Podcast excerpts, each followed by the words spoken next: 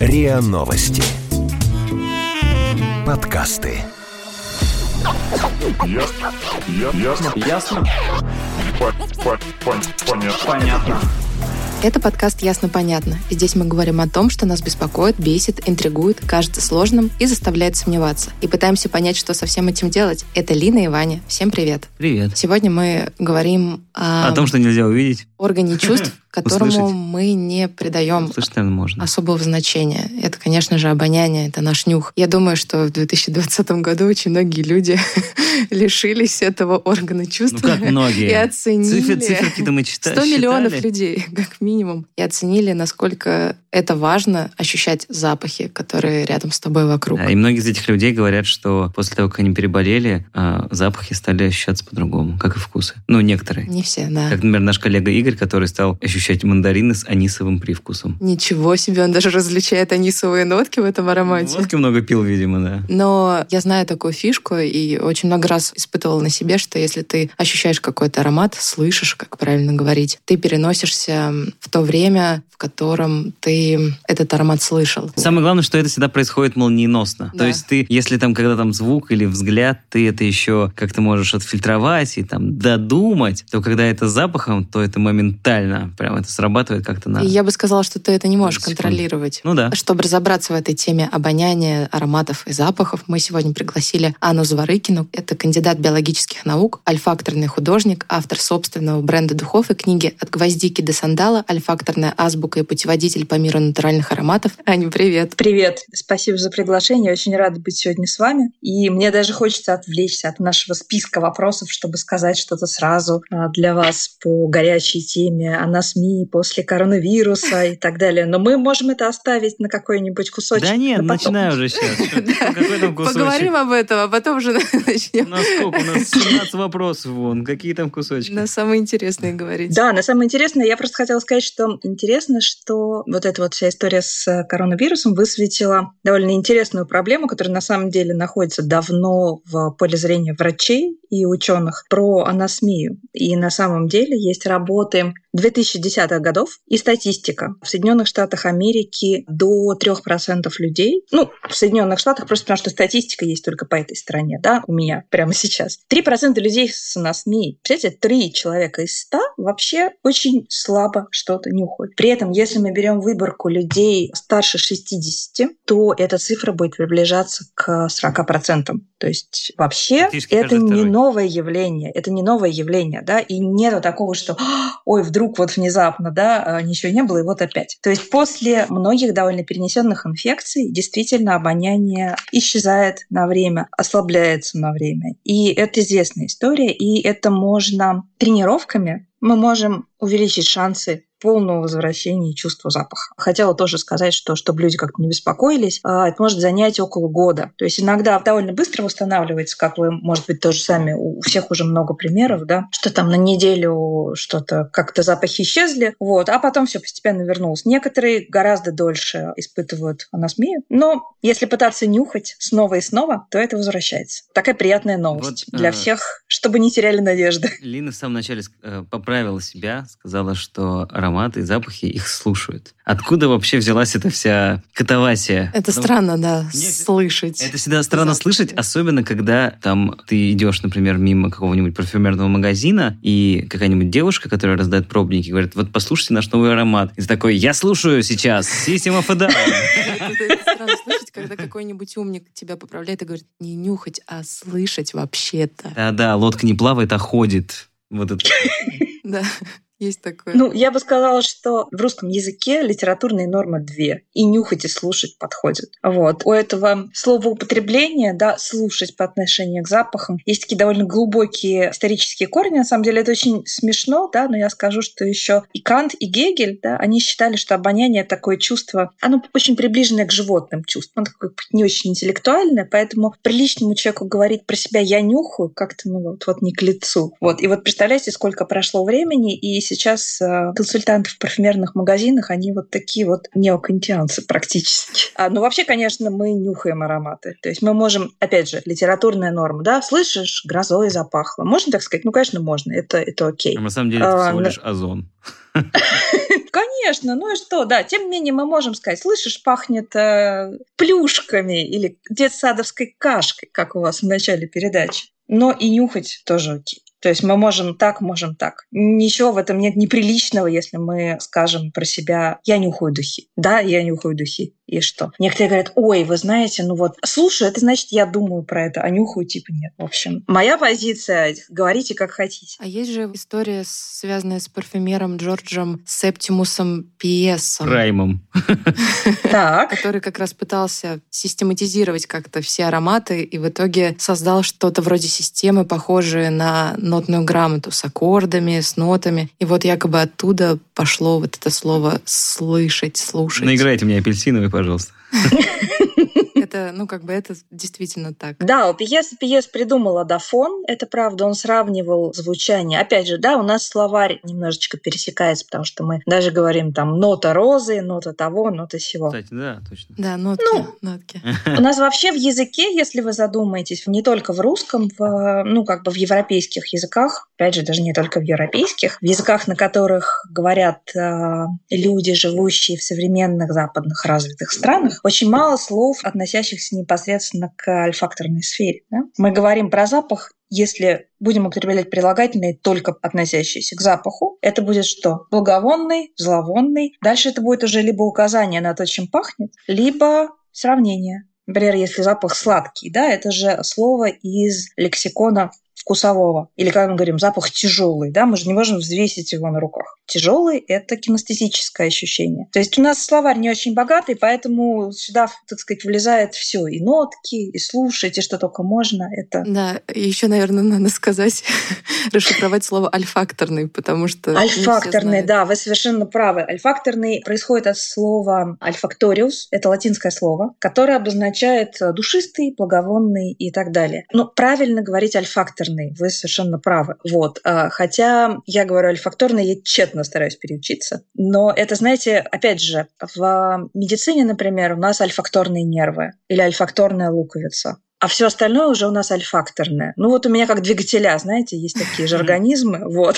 Я, Жаргон я как- альфакторных художников. Альфакторных. да, да, да, да. Но, но художник уже альфакторный. То есть вот в принципе правильно говорить альфакторный. Альфакторный – это обонятельный, по сути дела. Вот. Вот мы начали просто говорить уже все-таки, перейдем к теме запахов. И у меня один из самых таких первых вопросов, который, мне кажется, я еще со школы об этом задумывался. Почему восприятие запахов человеком – это в первую очередь его какое-то абсолютно сугубо личное восприятие? Или это в первую очередь какая-то околокультурологическая история, когда, например, мы, грубо говоря, там нюхаем запах сероводорода, и нам кажется он неприятным, и вот он нам кажется неприятным из-за того, что он правда неприятный, и он там, не знаю, какие-нибудь фрагменты нашего мозга, отвечающие за боль или там стресс, начинает там будоражить. Или это потому, что нам с детства, грубо говоря, говорят, что вот этот запах, там, фу, он неприятный. А вот этот запах, м, там, запах розы, запах апельсина, там, запах грозы, который нам прививает э, русская литература, он приятный. И вот мне как бы всегда было интересно,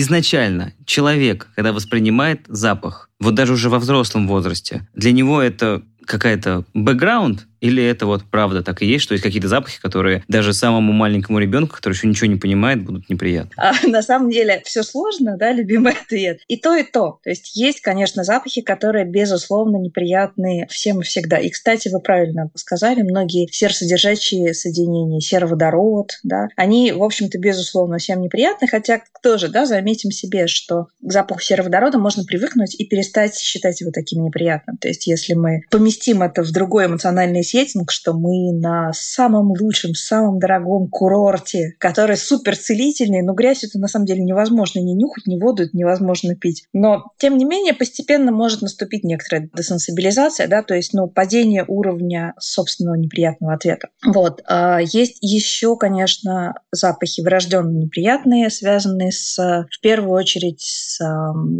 разложением белковых тел. То есть, когда у нас мясо начинает тухнуть, тоже, в общем, более или менее все на это реагируют врожденно одинаково. Хотя, опять же, да, когда мы поступаем к каким-то границам, да, вот, например, ферментированная рыба. Вспомните какой-нибудь вьетнамский рыбный соус, да, Или исландцы А, тоже- тухлой акулой. да, да. То есть у нас есть некоторые границы, и мы можем до них дойти и привыкнуть к этому, и даже начать считать это довольно вкусным. Но, тем не менее, да, вот такие вещи врожденно все-таки не очень приятны. Врожденно приятных запахов, по-видимому, очень мало. Они тоже все связаны с едой, да, то есть на самом деле для того, чтобы пытаться как-то охватить это сознанием, просто, да, не влезая в подробности, мы должны подумать вот о чем. Что такое вообще обоняние, зачем оно, то есть не то чтобы зачем оно, оно было, но почему оно было эволюционно выгодным, как оно вообще развивалось, зачем оно было нужно человеку, как он его использовал, как человек, древний человек использовал обоняние? Для поиска еды, конечно, да, для того, чтобы понять, насколько безопасно быть в этих местах, да, есть ли вокруг хищники, насколько поспела эта вкусная манго, и насколько вот эта вот э, тушка кого-нибудь сгнила, чтобы ее можно было еще безопасно съесть. Вот. Все связанные с этим вещи, они будут близки к э, врожденным таким приятным вещам. Ну, опять же, да, у младенцев, например, сладкий запах – это всегда хорошо. То есть, если мы любому младенцу предложим там сладенькую водичку, он будет ее с удовольствием пить. Горькое никогда. То есть, адаптация к горькому вкусу – это культурная вещь, и она намного позже возникает. Ни один младенец с удовольствием пить горькое пиво не будет. Вот, это, это нет. та же история про только, оливки. Только лагерь, только Да, да, совершенно оливки, оливки все что угодно, потому что вообще чаще всего горький вкус сигнализирует, э, сигнализировал, опять же, да, в древние времена о том, что это ядовитое, есть особенно это не стоит. Вот. Тем не менее, культурологическая вещь, она очень мощная, культурологический пласт, о котором вы верно говорили. Опять же, да, оливки мы едим с удовольствием, горькое пиво пьют многие с удовольствием. Точно так же и с запахами. Многие запахи, которые кажутся врожденно детям, например, не очень приятными, взрослым кажутся гораздо более приятными. Это связано, конечно, и с возрастными изменениями в физиологии, но и в культуре тоже. То есть если в культуре принято, что вот это вот хорошо, вот это плохо, мы постепенно это усваиваем, и это тоже довольно мощное влияние на нас оказывает, и его нельзя недооценивать. То есть культура большой вклад вносит.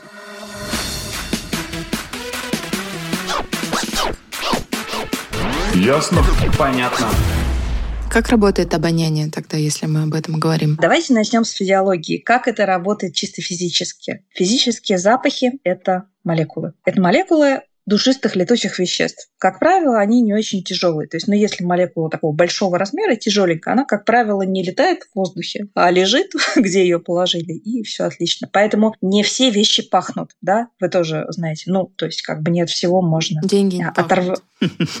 Деньги, кстати, пахнут деньги пахнут довольно прилично, и клеем пахнут, и бумагой, не говоря уже о том, что они пахнут всякой грязью, которая к ним пристает. То есть в метафизическом смысле они в метафизическом тоже пахнут. Так, мы отвлеклись. А давайте вернемся к обонянию. Итак, это молекулы. Они попадают к нам, к человеку в носовую полость и связываются с рецепторными клетками, с чувствительными клетками, которые несут на своей поверхности определенные обонятельные рецепторы альфакторный. Рецептор, кстати, альфакторный, по-моему, не альфактор. Эти чувствительные клетки передают сигнал в мозг, и там он обрабатывается в довольно много этапов. Самый первый этап происходят в обонятельной луковице. Это такой довольно древний отдел мозга, он еще у рыб есть, у рыб он просто огромный. И там альфакторная луковица говорит нам, запах есть, да, то есть, ой, чем-то пахнет. Дальше происходит разное, потому что на самом деле, да, мозг это же не какая-то цепочка кнопочек, да, это больше похоже на какой-то такой оркестр, в котором происходит что-то что невероятное на самом деле. И реагирует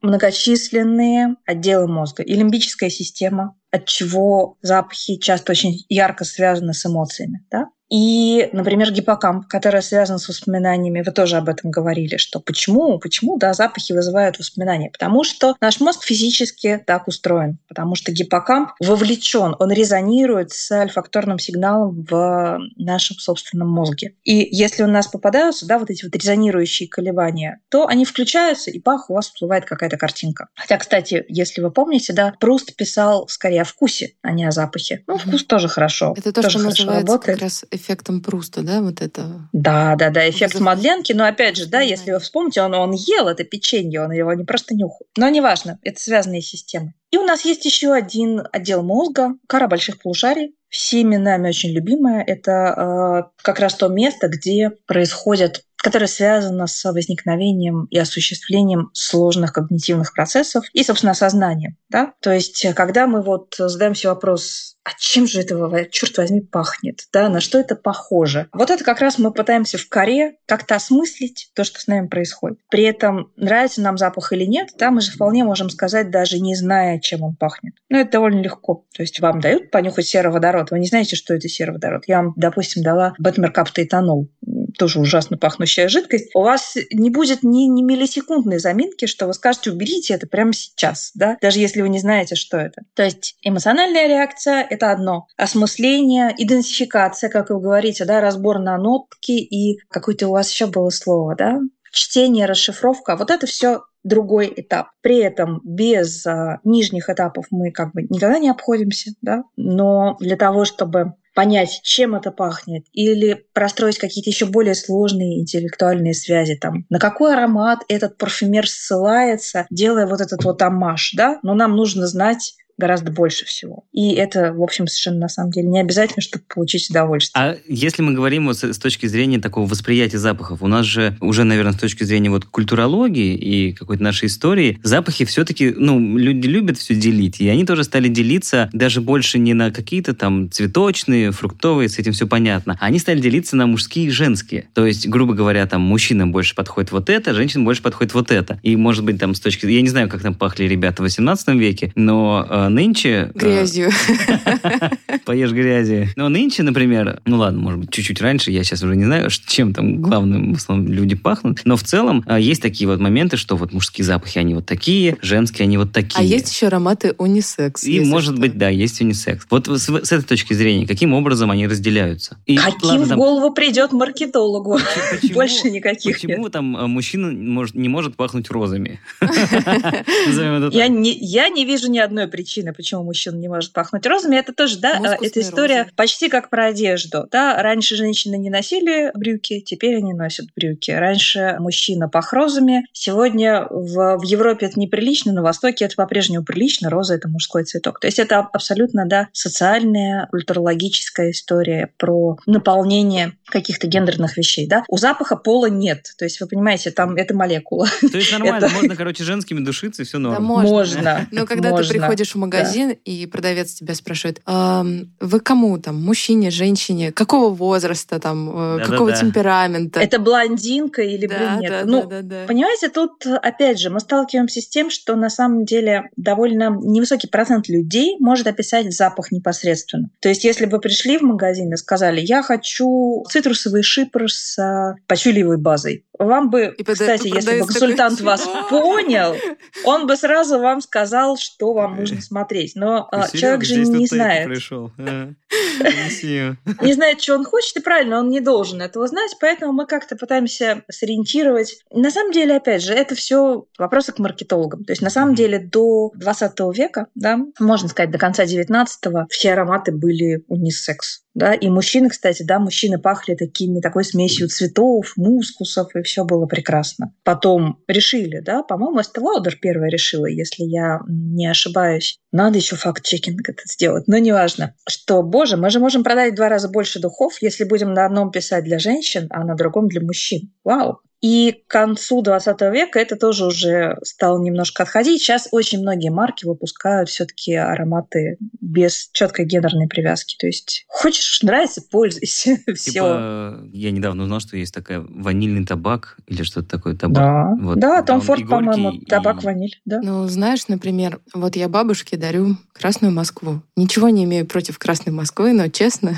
я бы ей не стала душиться, потому что это очень тяжелый такой, как будто бы слишком взрослый аромат. И разные запахи, они именно несут такую информацию, что вот сейчас зайдет такая женщина, зайдет такой мужчина. Не знаю. Но мне кажется, это тоже уже такие происки нашего бэкграунда. Стереотипов. Бэкграунда, да, что мы уже привыкли, что вот такой запах, ему такой возраст. И в этом смысле, да, у меня дед тоже шипром всю жизнь э, как бы мазался после бритья. И для меня до сих пор это супер дедовский аромат. Но это уже эффект Зеленые вот эта банка. Ну, а есть вообще какие-то правила хорошего тона в использовании парфюмерии? Ой, самое главное правило хорошего тона — это берегите окружающих, да, и не, Не наносите выливайте. больше, да, не наносите больше двух, ну, трех пшиков. Это вот, э, ну, то есть, опять же, да, если вы а, считаете, что это уместно, и у вас достаточно яркая, так сказать, персоналити, да, чтобы а, оповещать всех об этом, ну, вот можно сколько угодно. Но, в принципе, если вы наносите умеренную дозу, вы можете наносить все что угодно, мне кажется. Другое дело, что да, что такое хороший тон? Ну, хороший тон это вообще такое довольно расплывчатое понятие, согласитесь. А Зависит от того, что вы хотите. Вы можете прийти в каком-нибудь шокирующем, густом, плотном запахе прям с утра на совещание. Ну, можете. Может быть, не все это оценят. А может быть, вы хотите людей шокировать. Ну, Тогда уж То есть-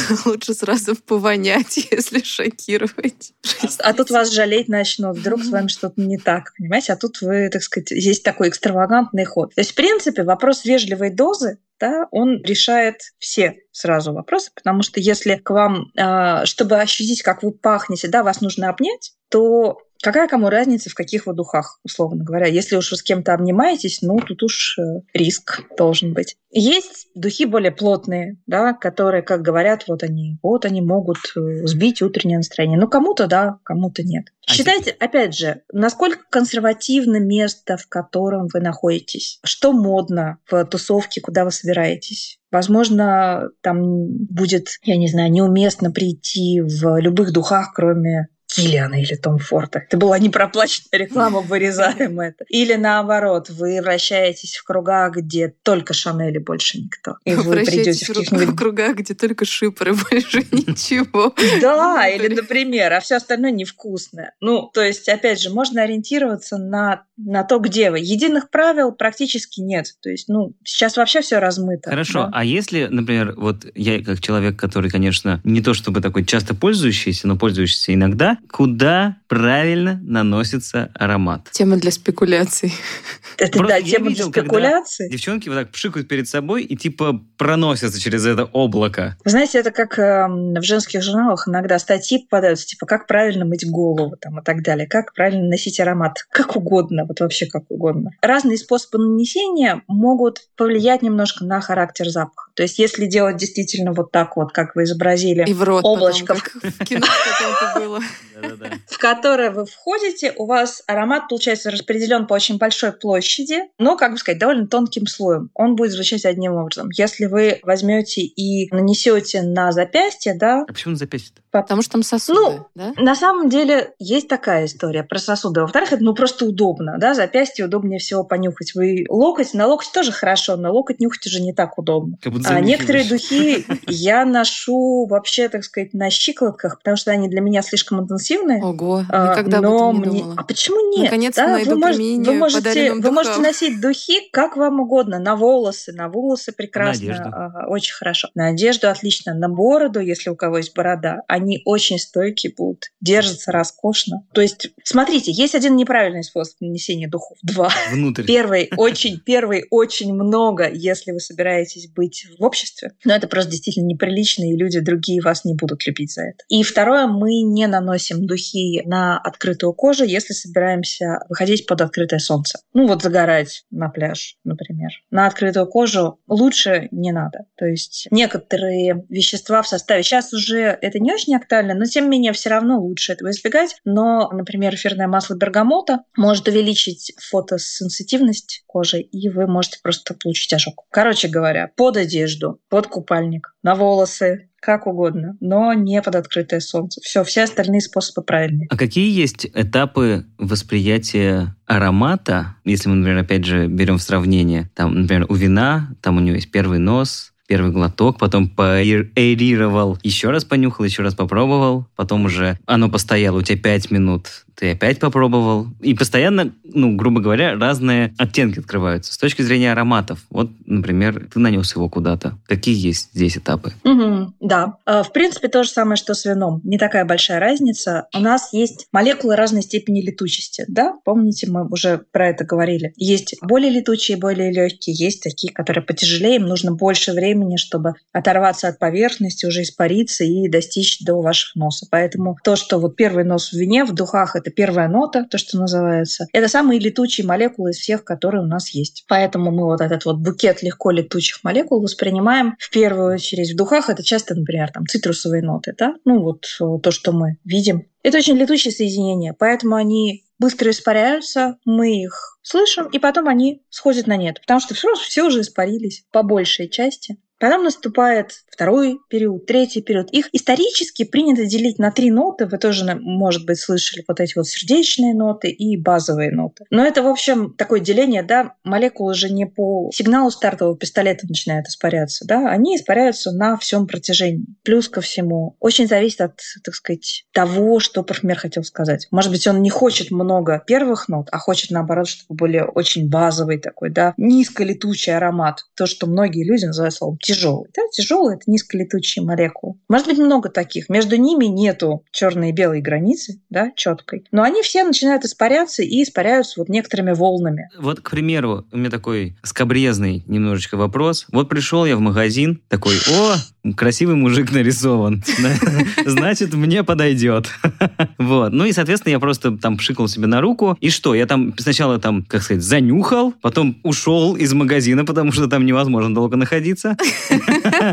Еще разок понюхал. И вот какие, тут, не знаю, даже по времени, там, не знаю, побегать там, может, вокруг торгового центра, чтобы третий уже раскрылся аромат. Как это правильно делать? Ну, в принципе, да. На самом деле, у большинства ароматов, которые вот мы сейчас можем найти, довольно долгий срок раскрытия. То есть мы не можем даже в первый час все это оценить. Угу. То есть, да, нужно побегать, а лучше просто пожить с этим. То есть вот вы пшикнули и можете идти по делам. А угу. дальше в течение дня вы смотрите. Опять же, мало ли что-то заложил парфюмер, да, вам же важно, что чувствуете вы и что вам нравится. Может быть, лично для тебя ты скажешь, что ой, а я эти духи перестаю чувствовать через 20 минут. Ну и зачем я буду их покупать? Нет, не нужно их покупать. А это правда, что нос привыкает? Если не Да, это правда, конечно. Смотрите, мы опять же да, возвращаемся к устройству нашего обоняния и к тому, зачем оно. Да? Оно э, развивалось эволюционно как вещь, которая помогает нам ориентироваться в жизни. Не как вещь, которая помогает нам наслаждаться духами, которыми мы душились один раз. И хотим, чтобы вот эта вот, да, музыка вечно длилась. Если мы один сигнал не будет уступать место другому, нас съест тигр, да, и ничего нам не поможет. Поэтому, во-первых, нос привыкает к постоянному сигналу, да, как мы часто привыкаем к шуму за окном, Разные люди, кстати, да, привыкают в разной степени, естественно. Но вообще э, у нас в нервной системе, в мозге есть очень много механизмов, которые заточены на то, чтобы тормозить повторяющиеся сигналы. Одежда, да, например. Мы не очень чувствуем на себе одежду, если она не супер неудобная. Если у человека вот эти вот тормозные системы не очень хорошо работают, жить ему неудобно, потому что какие-нибудь ярлыки в одежде ему все время натирают. Да, другой человек скажет, ну и что, он мне там три секунды натирает, и я про это забыл. Кто-то не забыл. Вот. И люди, которые, так сказать, не могут это вытормозить, они вот, да, они говорят, что, боже, все духи сейчас безумно стойкие, безумно интенсивные, и это просто нереально. А люди, которые лучше вытормаживают это, они говорят, ой, а у меня это слетело за 15 минут, да. Для того, чтобы проверить, есть один простой способ проверить. Вы наносите аромат на ткань или на блоттер, на, на что-нибудь пористое. Оставляете его где-нибудь и уходите. И вот, да, вы вернетесь через три часа и понюхаете, действительно запах исчез или он продолжает испаряться. То есть есть вот такая вот разница. Но вообще, да, вообще человек привыкает к запахам, и это нормально, и это хорошо. Если вы хотите дольше чувствовать духи, наносите их немножко дальше от носа, чтобы у вас было прервалось течение сигнала, да, чтобы вы могли как-то отвернуться, вдохнуть свежего воздуха, а потом такие, ой, а я же еще пахну.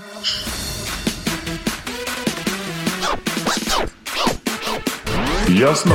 Понятно. Хорошо, что мы, у нас появилось в лексиконе слово «парфюмер», потому что мы хотели у тебя спросить в первую очередь. Это, мне кажется, самое основное, что, к чему хотелось узнать. Вообще, в принципе, каким образом создаются ароматы нынче? Как они угу. создаются? И как конкретно ты как человек этим занимающийся, угу. этому стала обучаться. И вообще, обучают ли этому в России? Потому что я Нет. нигде не видел, чтобы у нас э, был колледж по духам. Курсы парфюмерии, да? Ну да, да, да. Да, да, совершенно правильно. Правомерный вопрос. В России и негде особенно этому учиться. Тут есть тоже такая история, да. Обязательно ли учиться в консерватории, чтобы играть музыку? Ну, как бы в принципе нет. И вы даже э, можете стать знаменитым музыкантом, не обучившись в консерватории. Ну, правда, вы будете, наверное, играть не в симфоническом оркестре, да, а где-то там... На. Альтернативную музыку, не, не классическую музыку, да. Точно так же с парфюмерами. В принципе, духи, которые вы можете купить в магазине, вот э, прийти в любой магазин и купить, они сделаны при участии как продукт, да, огромной парфюмерной индустрии. И чтобы работать в индустрии, вы, конечно, должны пройти все этапы, да, того, чтобы научиться быть правильным колесиком в этой большой-большой машине. Потому что это огромные тиражи, это работа на производстве, это обязательное химическое образование, обязательно. То есть если вы хотите быть, условно, там, парфюмером дома Шанель или Герлен, вы обязаны быть химиком. То есть ЕГЭ по химии будет недостаточно, Английский да? и французский. А? ЕГЭ по химии будет недостаточно. Нужно будет еще закончить. Нет, нет, нет, будет недостаточно, потому что, потому что парфюмеры, которые работают в индустрии, они кроме духов, духи это сегмент fine fragrance, да, они еще разрабатывают кучу вещей для стиральных порошков, подушки для мыла, для крема, для, я не знаю, автомобильных ароматизаторов. Это тоже все делают парфюмеры. Это технически очень сложная задача. То есть вещь должна не просто хорошо пахнуть, да, она должна в этом вашем стиральном порошке не превратить его в вонючую слизь, да, не разложиться в Ну, щелочной это и без среде. порошка можно сделать. Или освежитель То для есть- туалета. Да, конечно, все, все это, в общем-то, делают парфюмеры так или иначе. То есть и довольно часто до того, как человек попадает в fine fragrance, он работает вот в сегменте home care, да, довольно долго. И делает, причем нынешние, судя по некоторым сведениям, например, отдушку для крема Невея, которую, может быть, я не знаю, люди вашего поколения еще, еще знают этот культовый крем Невея. Ну, а разработал банке из... э, синенькой. да, и это было очень а, для своего времени, когда он появился, это было очень новаторское решение, и ее разработал Жан-Клод Лена, один из самых нынче знаменитых и крутых парфюмеров. У него классно. Вот, то есть, да, то есть э, парфюмер делает не только духи, во-первых, а во-вторых, парфюмер это часть огромной э, индустриальной, да, машины. Нету такого, что он там где-то, да, э, сидит себе дома в подпольной студии, а потом приносит, э, значит, Шанель формулу, и Шанель говорит, да, ладно, так и сделаем. Опять же, у нас есть огромное количество регулирующих организаций, которые говорят, так, э, сегодня у нас норма ввода бергамотового масла такая, безопасная для здоровья. Завтра говорит, нет, что-то мы передумали. А, вообще это не очень хорошо. Давайте мы ее снизим. О, все формулы духов надо переформулировать. То есть это работа не для одиночки, если мы говорим про работу в корпорации. Поэтому, конечно, есть немного достаточно высших учебных заведений, в которых обучают на парфюмера. В России их нет. Ну, в России вообще нет, к сожалению, парфюмерной промышленности. То есть вот она Чего у нас только нет. Да. Ну, то есть, получается, грубо говоря, все российские духи, они все сделаны, ну, такой, типа, крафт, грубо говоря. Ну, как, смотрите, есть, например, компания Бракар, да, которая в России она разливается, потому что у нас есть э, завод, который умеет все это разливать и паковать во флакончики. Но пахучий концентрат делается все равно не в России, но по заказу русской команды. Опять же, да, а вот что такое русский, что такое не русский, да, то есть мы можем а, взять русского человека, да, он пойдет учиться в ИСИПКой, будет работать себе где-нибудь в Живодан, это один из а, концернов, да, больших, связанных с парфюмерией. Он будет русским парфюмером, но он может жить где угодно, в Гонконге, в Швейцарии, да, в Малайзии, но он будет русским по происхождению. И он может работать над брифом из России. Разливать будут это где-нибудь э, во Франции или в Италии. То есть это очень такая интернациональная вещь. И есть, конечно, да, есть, как вы верно говорите, да, вот эти вот крафтовые мастера, инди-мастера, независимые, такие вольные художники, вот, которые, да, могут работать где-нибудь у себя. Ну, это вот, да, знаете, как научить быть художником. Вот научить быть техническим мастером можно, научить быть художником, ну, тоже можно, но это уже такое. Опять же, должна ли я закончить консерваторию, чтобы играть рок на гитаре? По-моему, нет, мне никто не запретит правда? Вот. Но будут другие тиражи, будет другая вовлеченность, и многое будет другим. Ну а как ты училась этому? Как учиться? Если мы говорим про профессиональный путь, то получать химическое образование и поступать, э, например, э, в ИСИПК, в Живодан, то есть куда-нибудь, где учат действительных реальных парфюмеров. Например, Ну, а ты если обучалась? вы Нет, я действительно инди-парфюмер, что называется. То есть э, я работаю сама на себя. И вообще именно поэтому я иногда говорю, что я не парфюмер, я художник. Я не умею работать в индустрии, я этому не училась, и я бы не смогла сейчас без должного образования. Делать что-то, тем более я работаю в очень узкой нише, я работаю только с натуральными ароматическими экстрактами. В этой нише я, да, я могу что-то делать. Ну, как я училась? Я пробовала, анализировала, пробовала еще раз, общалась с коллегами, выставляла свои работы на суд угу. людей, мнению которых я доверяю, пыталась сделать лучше. Ну, как все самоучки, понимаете, тут нету, нету какого-то одного пути, что вот а делай это, делай это, делай то. Ну, просто делайте, пытайтесь, делайте то, что вы любите, делитесь этим с людьми. Вот мы заговорили про, собственно, про ароматы, там, натуральные и прочие разные. Угу. Когда мы, ну, образно так, готовились, скажем так, к этому эпизоду, я смотрел там сайт, где были ароматы не просто из разряда там цветочки, апельсинки, а были уже ароматы формата проносящегося рядом поезда, не знаю, что-нибудь, э, аромат пыльных прерий, что-нибудь такое. Ну, то есть вот mm-hmm. не то, что конкретно э, какой-то имеет запах, а то, что, ну, скажем... С эмоциями смешано. Ну, видимо, да, да, да. Вот как вообще создаются такого рода ароматы? Если там, например, с цветочками там плюс-минус все понятно, все смотрели фильм «Парфюмер» и помнишь, там, ну, накапал маслица того, того, того, физраствор и, и попшикал на себя. Ну, образно, да. А вот как аромат такого формата, ну, что это там? Аромат песка он какой? Зависит от художника, который это делает. Это знаете, как с картинами. Вы говорите про цветочные ароматы, да, можно их сравнить с визуальным искусством, то есть, смотрите, душистые молекулы у всех более-менее одинаковые, палитра у всех одинаковая. Ну, то есть, как одинаковая? Я могу работать в рамках очень только натуральной палитры, кто-то будет работать с э, натуральными экстрактами и с синтетическими душистыми веществами, но, тем не менее, разница на самом деле не только в этом, а в том, что мы рисуем. Да? Мы рисуем розочку розовой краской или мы рисуем коня серой краской, а потом мы можем взять и нарисовать коня красной краской. Чем пахнет песок? Ведь и вером, по-моему, пахнет песок. Да, раскаленным камнем, из чего мы можем сделать раскаленный камень? И главное, чего мы хотим добиться этим? Да, вот вы спрашивали а, еще про технологию Headspace. Есть такая классная технология, которая позволяет получить такой цифровой отпечаток, в принципе, любого запаха, абсолютно любого. Горячего песка, старых книг, и есть такой даже проект, по-моему, Сесилия Бомбирова сделала. Она начинает оцифровывать старые британские библиотеки. То есть она приходит в какую-нибудь британскую библиотеку в старом-старом замке, в, грубо говоря, в сарафановый пакет, кладет книжечку, подключает к нему такой микропылесосик, который забирает воздух из этого пакета. И дальше этот воздух, насыщенный душистыми летучими молекулами, анализируется с помощью хроматографии, масс-спектрометрии, неважно мы можем получить список, сколько каких молекул у этой книжки. И теоретически мы даже можем его воспроизвести. Да? Вот вам такой цифровой отпечаток. Это классно, но, опять же, как мы будем это применять, это вопрос к художнику. Если у нас есть задача сделать художественное произведение, или если у нас это вот как у Сесилии такой репортаж, вот у нас цифровой отпечаток, вот у нас есть э, горячий песок. На самом деле пахнуть горячим песком довольно скучно, если это просто горячий песок, и если это вот такая дословная реплика.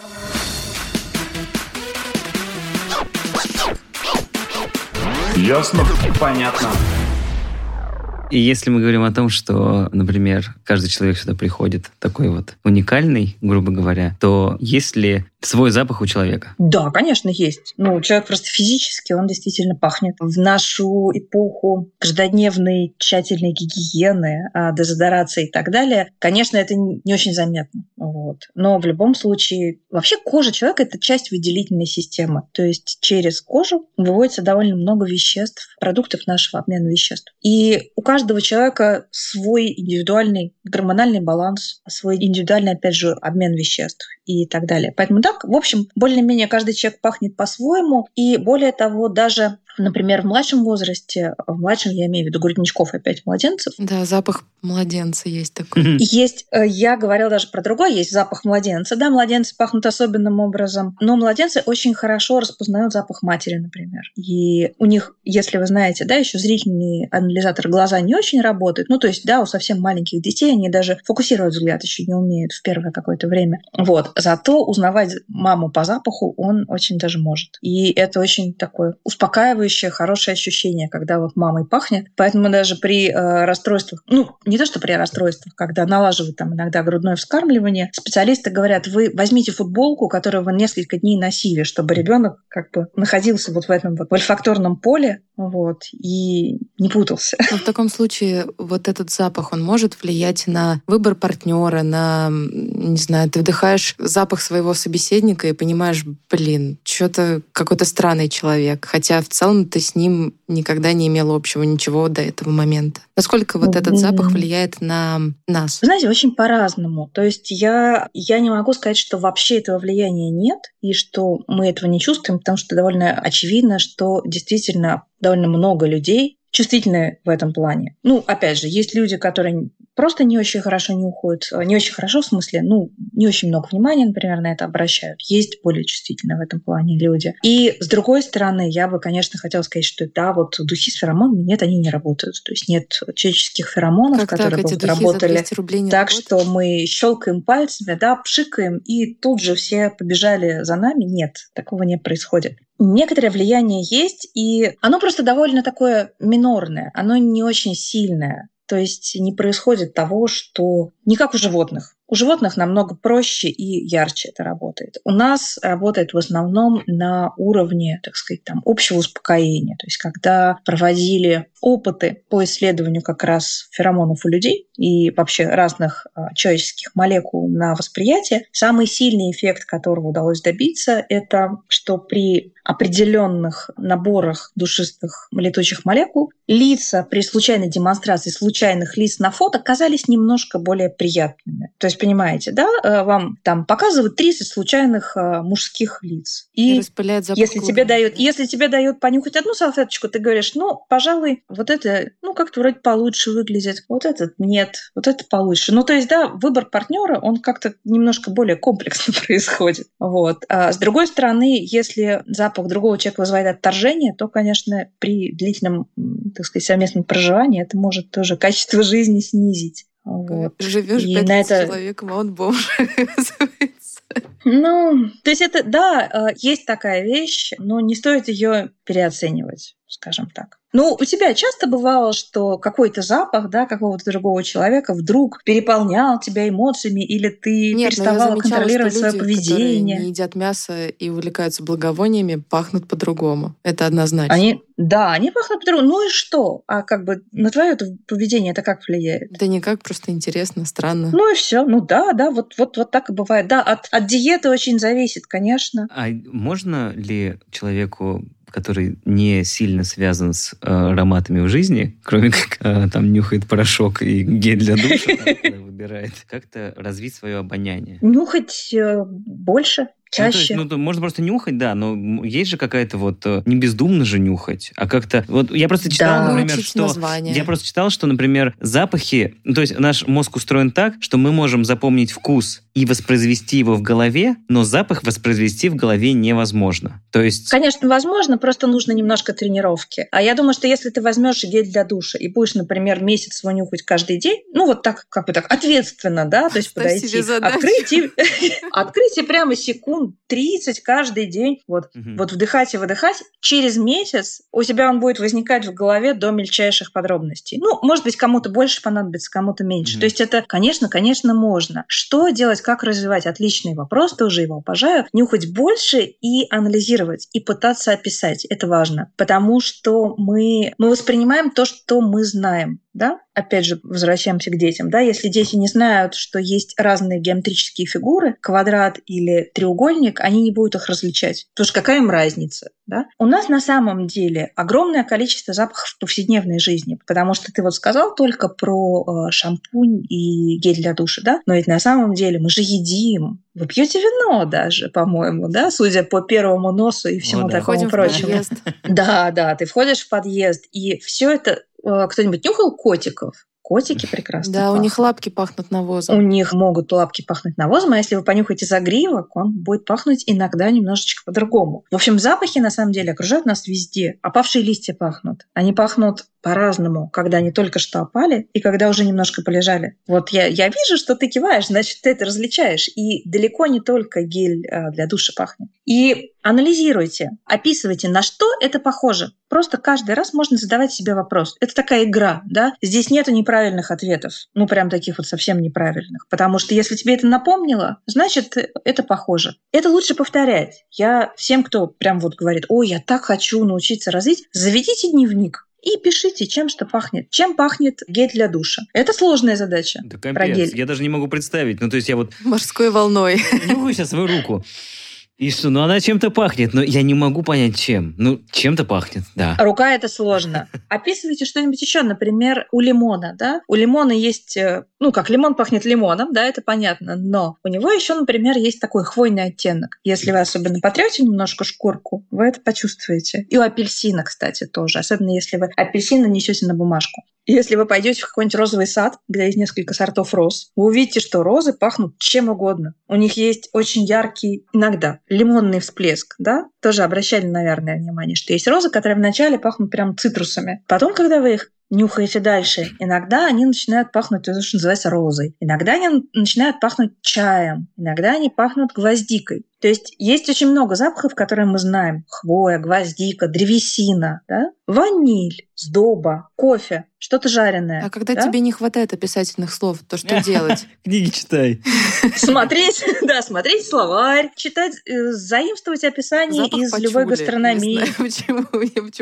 Смотри, это, это отличный вопрос. Запах пачули. Ты не знаешь, как пахнет пачули, значит, это не является для тебя хорошим описанием. Я могу сказать, что пачули пахнут подвалом, древесиной, а, Старой старым кожаным диваном, немножечко пылью, немножечко черносливом. Но это описание да, такого большого явления. И, в принципе, я думаю, что ты даже немножечко представила себе, как они пахнут. Хотя, конечно, лучше всего, если мы хотим расширять свои горизонты, да, немножечко тоже, ну, где-то найти масло пачули и понюхать. Это как с вином, да. Если я никогда не пробовала сорт винограда Каберне, вы можете мне описать, конечно, что он пахнет черной смородиной. Но, в принципе, и это не будет ошибкой, правда? Но это не будет очень близко к реальности. Поэтому лучше, как бы, если я хочу узнать, как пахнут разные вина, ну, пробовать разные сорта, описывать их, читать э, разные вот эти вот круги, да, э, есть круги описания для вина, для кофе, для чая. Да-да-да. Очень интересно. Все это можно Если мы опять возвращаемся к истории про вино. Есть такая история, что, например, почему вино делается из винограда в первую очередь. Вино же можно делать из всего, но из винограда, ну то есть ну, там можно сделать вино из яблок, из сливы, там из малины, но там вино из малины будет вином из малины. Другого вкуса у него не будет. И у, у яблочного вина ну, будет только вкус яблок всегда. У вина из винограда можно сделать там 3 миллиона разных вкусов, ароматов, потому что виноград максимально гибкий с точки зрения вот и производства, и вот этого всего. Вот с точки зрения ароматов, есть ли какой-то продукт или какой-то аромат, который, ну,